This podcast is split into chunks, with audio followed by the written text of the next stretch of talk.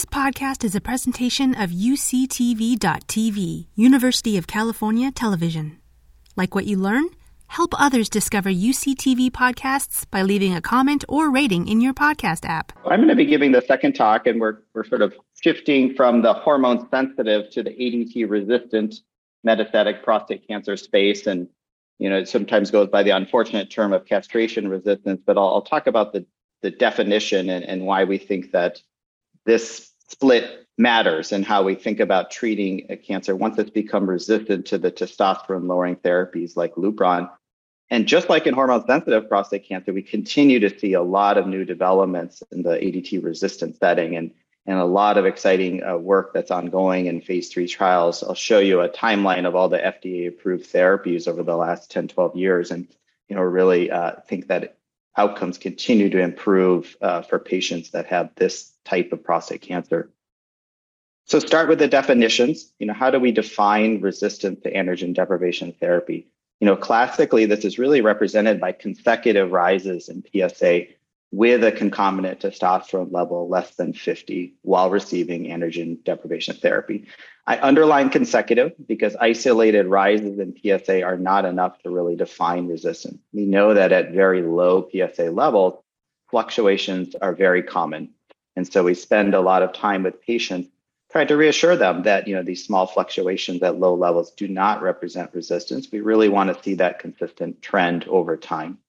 Less commonly, occasionally we'll see patients have a very low PSA or suppressed PSA, but develop evidence of progression by scans or by symptoms. And in particular, we worry about a type of uh, a more aggressive prostate cancer called neuroendocrine cancer that can progress in that fashion Luckily, this is fairly uncommon. So the most common way that resistance is seen is with these consecutive rises in PSA.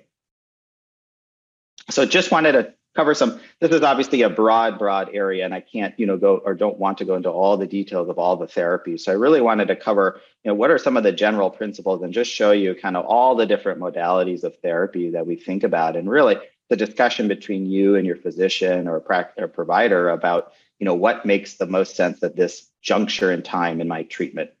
The good news is survival outcomes continue to improve, and we're objectively seeing that by the median survival times reported in all the, the phase three ADT resistant metastatic studies that are reported now versus five years ago versus 10 years ago versus 15 years ago when docetaxel chemotherapy came out we see continued improvements in survival and this is analogous in some ways to the, the advances that have been seen in metastatic breast cancer where incrementally and through time with each advance and each new therapy, uh, survival outcomes are improving. Since 2010, there have been 11 new FDA approved therapies for ADT resistant metastatic prostate cancer. That's a rate of nearly one new therapy per year, and I expect that to continue. There's a lot of um, uh, lot of funding, a lot of drug companies, a lot of academic institutions really focused on continuing to improve outcomes in this setting we like to you know think about clinical trial options throughout the, the, the journey and the treatment of prostate cancer and not necessarily thinking about trials just at the end when patients have exhausted all their standard of care options. It's really a matter at each juncture in time how do we intersperse what might be a good clinical trial option going from standard of care to a clinical trial then maybe back to standard of care and really maximizing the benefit out of each one of the therapies that we apply and then I do think that it's critically important that even as much as we as medical oncologists are focused on the specific oncology treatment recommendation, we must not forget about the supportive care. And you'll hear more from Dr. June Chan and colleagues about just the critical aspect of that and, and really focusing a lot on the non-cancer related aspects because that can directly play a role in terms of how well patients tolerate therapies and, and overall outcomes. So this just gives you a timeline and shows you just what I said that these are all the FDA approved therapies. This actually goes back all the way to 2004 when docetaxel was first approved on the basis of two separate phase three studies. And you can see the progress that's been made, and you can see the frequency at which the, the therapies are approved is really increasing over time. Increasingly, we're looking at specific subsets of, of ADT resistant prostate cancer, not treating it as a homogenous uh, disease, but really trying to personalize our medicine as much as possible. And that's somewhat of a cliche, but it's true. And, and Dr. Small went through the genomic, genomic testing, both inherited and within the tumor. And it's critically important that we do that in the setting so that we don't miss potential treatment options. Some other general considerations to consider. Uh, this genetic testing piece is really critical. Um, you know, you you can't rely on one or the other. You really need to test both the inherited DNA and the tumor DNA testing. The tumor DNA testing could take the form of taking an old saved sample uh, of a, a previous biopsy, taking a new biopsy, or doing a liquid biopsy where we really look at the circulating tumor DNA and look for mutations there. And that's the way that we identify targeted therapies that may be applicable for a particular patient. Secondly, we don't really want to switch therapies prematurely based on PSA rises alone. And this is probably one of the most common things we discuss with patients is that they're feeling well and their scans are stable. The PSA is rising a little bit. We don't necessarily want to switch therapies. We really want to think about maximizing clinical benefit with each treatment that we give in this setting. And there is potential risk of prematurely switching therapies in that we uh, tend to run through our treatment options in a shorter amount of time. So it's really about clinical benefit. I understand it's very difficult. You know, PSA is a number that's staring you in the face. I'm sure if I were a patient, I'd feel the same way. But we really want to try to think about it holistically and look at the scan. How's the patient feeling? Are they having pain? How's their appetite? What's their energy level like? What do the scans show? You know, all those factors are really important. As of now, we don't necessarily routinely use PSMA PET to really monitor response or progression in this setting. I think that that could be subject to change. But right now, we don't really have good consensus criteria that tells us, well, what is a response on PSMA PET? What is progression? And there is a risk that we use PSMA PETs in this setting and we end up back in that same dilemma of prematurely switching therapies. And so we really want to look at comprehensively what are all the scan information telling us ra- rather than relying on a single test.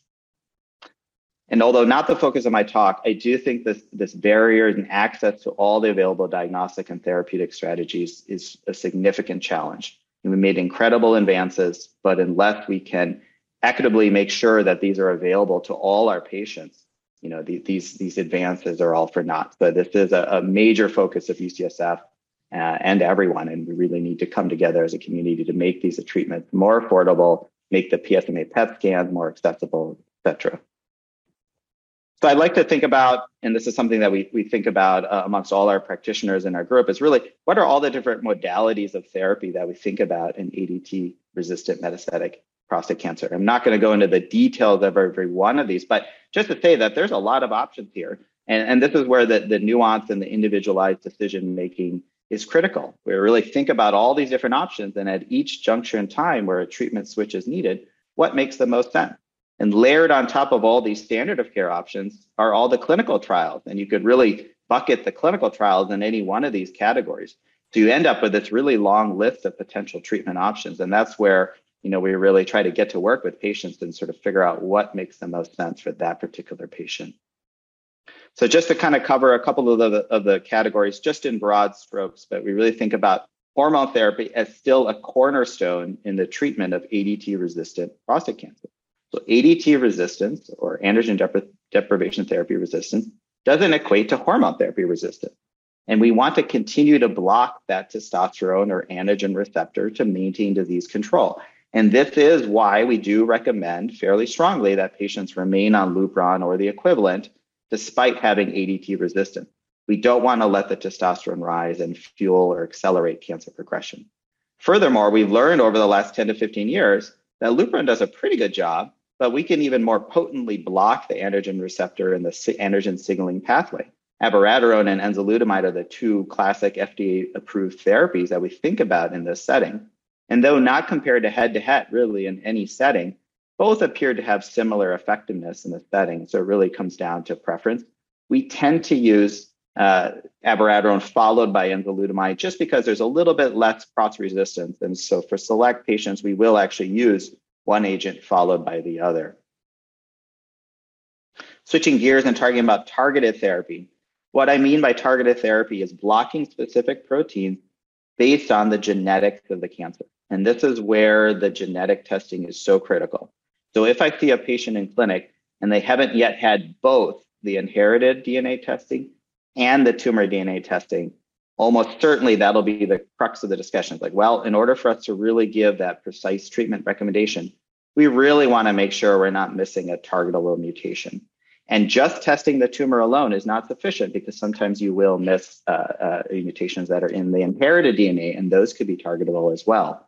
So when you add them all together within this DNA repair family, most commonly BRCA2, but there are others, you add them all up, it's nearly a quarter of patients with ADT resistant metastatic prostate cancer that will have a mutation in this family. So that's a sizable proportion of patients. Half are found with approximately half are found within the tumor and half are inherited. So again, testing both is important. Why this matters? Well, we now have two FDA approved PARP inhibitors for patients that have mutations in one of these genes. Olaparib has an indication that's a little bit broader. It encompasses the sort of broader family, whereas rucaparib is, is restricted more to BRCA1 and BRCA2. Both have shown that when the cancer harbors a mutation in one of these genes, depending on which specific gene, you can see a pretty dramatic response with a response rate probably in the 50 to 60% range and significant improvement in survival outcomes in, in the randomized studies that have been done. We do think there's some nuance here, and I didn't want to go into the weeds too much, but I did want to show you one uh, piece of data. This is what's called a PSA waterfall plot. So you really look at what's the change from baseline in PSA this was a study called Triton 2 from uh, with the rucaparib. And the nice thing here, what they did was they looked at, well, what was the likelihood response based on the specific mutation within this DNA repair family? And as you can see, really a lot of the benefit was, was in the BRCA1 and 2 mutated cancers. And that is where we think probably there's the most sensitivity to PARP inhibition. Conversely, with ATM represented in purple, you see that unfortunately not a lot of the cancers respond, and most of the time the PSA rises. CDK12 is a little bit more mixed, that's represented in orange, but by and large, we think of CDK12 mutated prostate cancers as also having a fair amount of resistance to PARP inhibitors. And so there's a lot of active work ongoing to sort of say, well, it's great, PARP inhibitors work well for some of these mutations, but how do we better target some of the others within this family? So I want to cover immunotherapy and, prostate cancer. This is a huge topic, uh, a lot that could be said. Um, I think that, you know, to sort of summarize the state of the art right now, there are currently two FDA approved immunotherapies for prostate cancer. Provenge as a dendritic cell immune cell vaccine, where your own immune cells are taken through a pheresis collection. We process them in the lab and they're really trained to try to attack the cancer cells actually have been multiple phase three randomized studies that have demonstrated that when you give Provenge versus when you don't give it and you use other standard of care, you see an improvement in long-term survival. The challenge with this treatment, you can't really see that short-term benefit. PSA responses are seen in probably only about up to 5% of patients. Don't really see too much early evidence of scan improvement. So the most common question I get from patients after Provenge is, well, what good did this do me? It's hard to really make that quantified. But we know that if we're really trying to use all the therapies that have been shown to improve outcomes, and in this case with a pretty good safety profile, that this is a treatment we don't want to miss necessarily. And so, you know, we do provide, you know, tr- do try to use some selection criteria for who might be a good patient. We think about an early ADT resistant patient who's asymptomatic, no cancer related symptoms, relatively low PSA, no visceral metastases, meaning no ca- cancer in the organs like the lung or the liver, that's a good candidate to get the Provenge, which is given over about a month or six weeks, get that treatment in, and then we kind of move on and sort of use some of the other therapies that we have available. Pembrolizumab or Keytruda is what's called a checkpoint inhibitor. This is a PD-1 blocker, and you've probably seen you know a lot of uh, commercials and a lot of advertisements because this has become probably the most widely used cancer treatment across many cancers. When you treat all comers or garden variety prostate cancer with Keytruda, unfortunately, you don't see a lot of responses. The response rate's pretty low, less than 10%, and that's been tested in multiple studies. However, when we do that genomic testing that we've talked about, you do identify about 2 to 3% of patients that have what's called an MSI, MSI high cancer.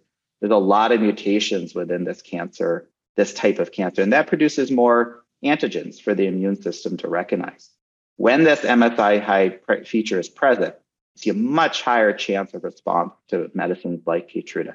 Not perfect, but you see a response rate somewhere in the 50 to 60% range. Just based on response rate alone, the FDA actually approved the use for Keytruda across any cancer that has this MSI high phenotype. I just want to give you one example. This is a patient of mine who's 73 year old gentleman ADT resistant metastatic prostate cancer of the bone. He'd been through sequential abiraterone and enzalutamide.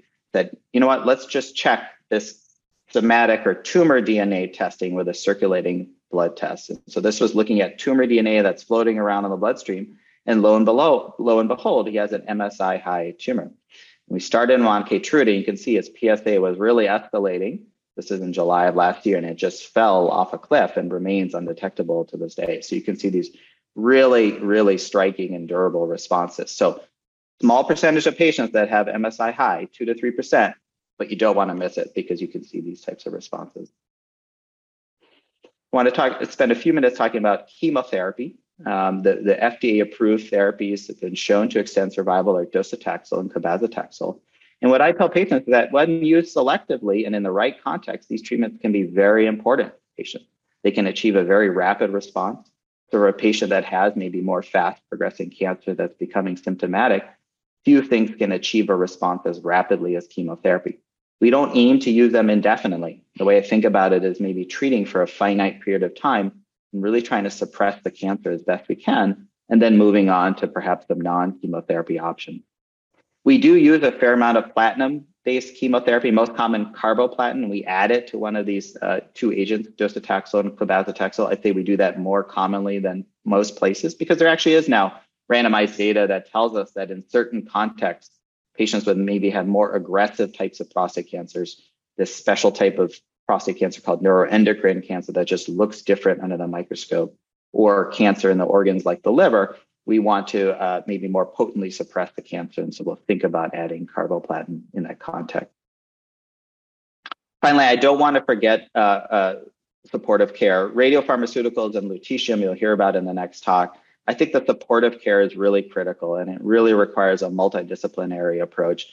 We're really lucky at UCSF, and you've heard this throughout the day, that we have such fantastic colleagues across all our departments to really help manage patients in an optimal way as possible. We have a very tight connection with our symptom management slash palliative care clinic and really focusing on just that pain control, managing fatigue, all the other side effects that can happen with our therapy and symptoms related to the cancer itself.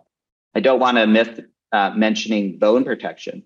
So there are medicines that can decrease the risk of fractures or other complications in the bone related to the cancer. Xgeva and Zometa being the two most common that are used. And so we really, you know, focus on these supportive care therapies during the course of our uh, conversations with patients.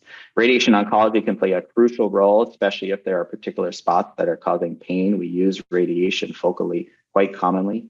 Urine obstruction and other complications related to the cancer within the prostate itself can be an issue. And so we really still stay very closely engaged with our urology colleagues.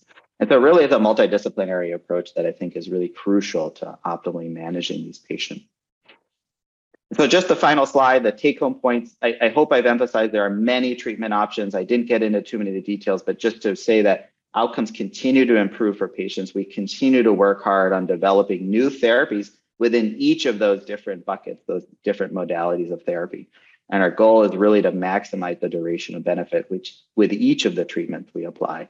Genetic testing, I think we're hammering that message home. Let's test both compartments, inherited and tumor DNA. And the supportive care is absolutely crucial. You've been listening to a podcast by University of California Television. For more information about this program or UCTV, visit us online at uctv.tv